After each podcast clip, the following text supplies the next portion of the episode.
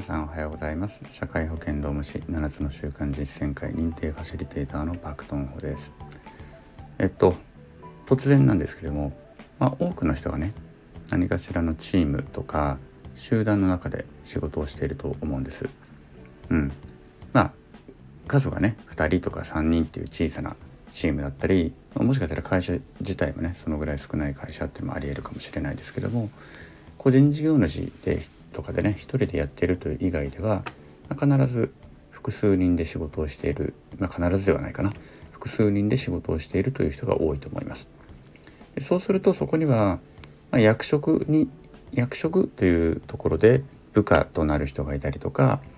その会社に入った、うん、年数で先輩だったりとか、まあ、後輩と当たる後輩に当たる人がいたりとか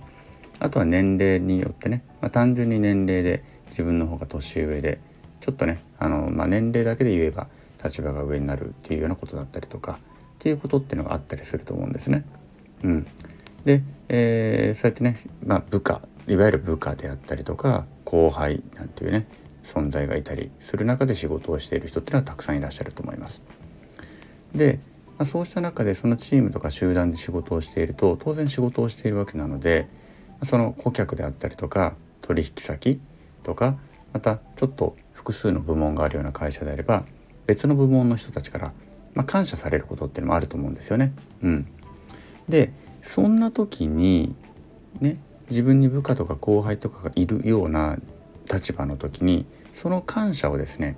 自分でもらっちゃってませんかっていう話なんです。うんまあ、もちろん自分が直接ね何かその感謝されることをしたという場合には自分が感謝をされるべきなのかもしれないんですけれども仕事って往々にしてそこのチームとか集団で行ってるわけなのでそのチームとか集団の力で何か感謝されることが生み出されてる場合もあるわけですよね。うん、そうした時っていうのはそうした時に上の立場にいる人間が感謝されてしまうと下の人たちっていうのはですねまあその感謝をね上の立場の人間が自分がもらってしまうと下の人たちからするとやっぱちょっとしらけちゃうんですよね。ね、自分でもそうですよね自分が下の立場に立ってみるとなんか自分たち一生懸命自分たちでチームとして出した成果なのにその感謝とかね評価を上の人が勝手に一人でもらってるとなんかどっちらけっていうのはありますよね。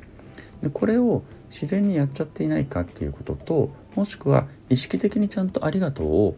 部下とか後輩にあげれるようにしているかっていうのは一度ね見直してみるといいのかなっていうふうに思うわけなんです。はい、これねあの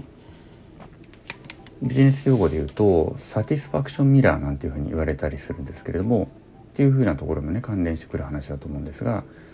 サティスファクションミラーっていうのは従業員満足度っていうのと顧客満足度ね。従業員の満足と顧客の満足。これが互いに影響し合ってますよっていうような考え方をサティスファクションミラーっていうんですね。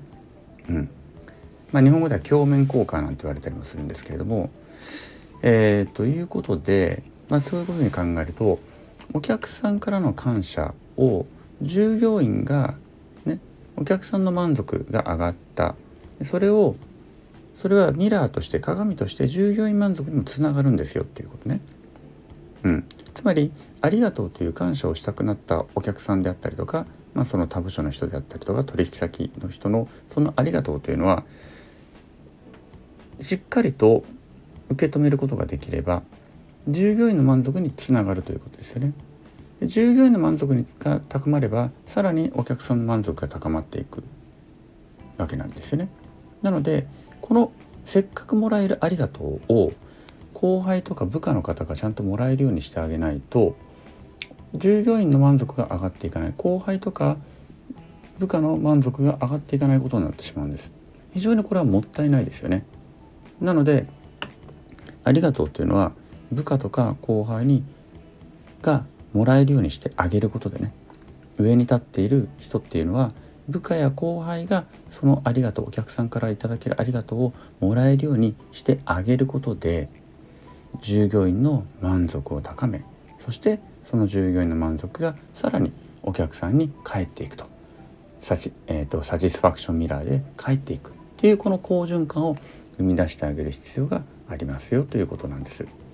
はい、これねなんで私こういうことを喋ってるかというとこの間ね、まあ、うちの事務所っていうのは3人しかいないんですけれども、まあ、3人の小さな事務所なんですけれどもそこでまあ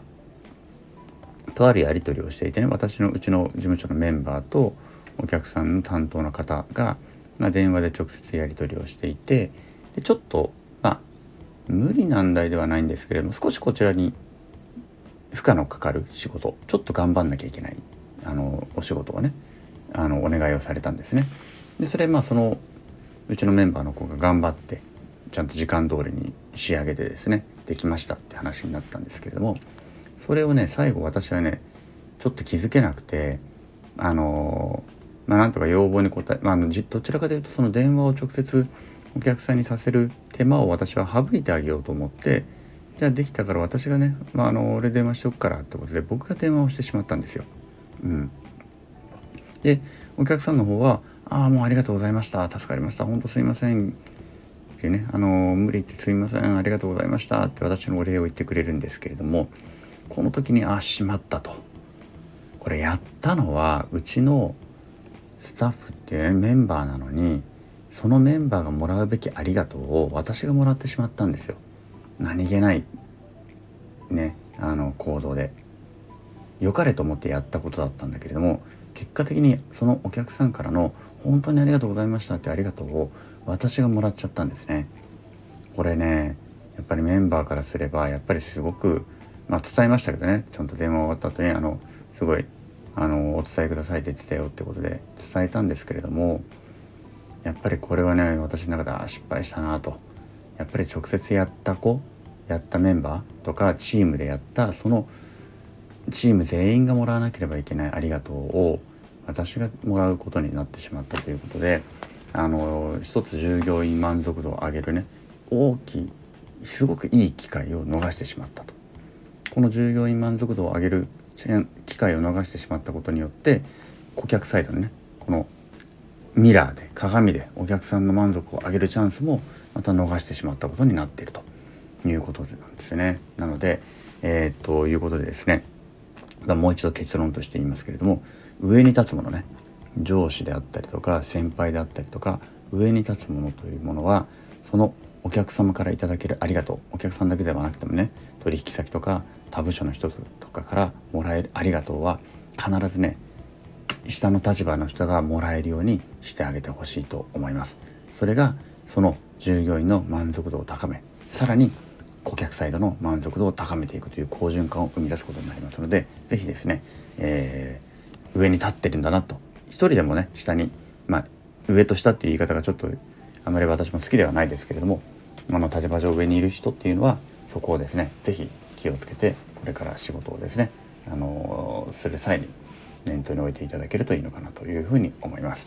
はい、今日のところはこの辺にで以上にしたいと思います。一人でもね、えー、一つでも何かお役に立てることがあればいいなというふうに思います。また頑張って更新します。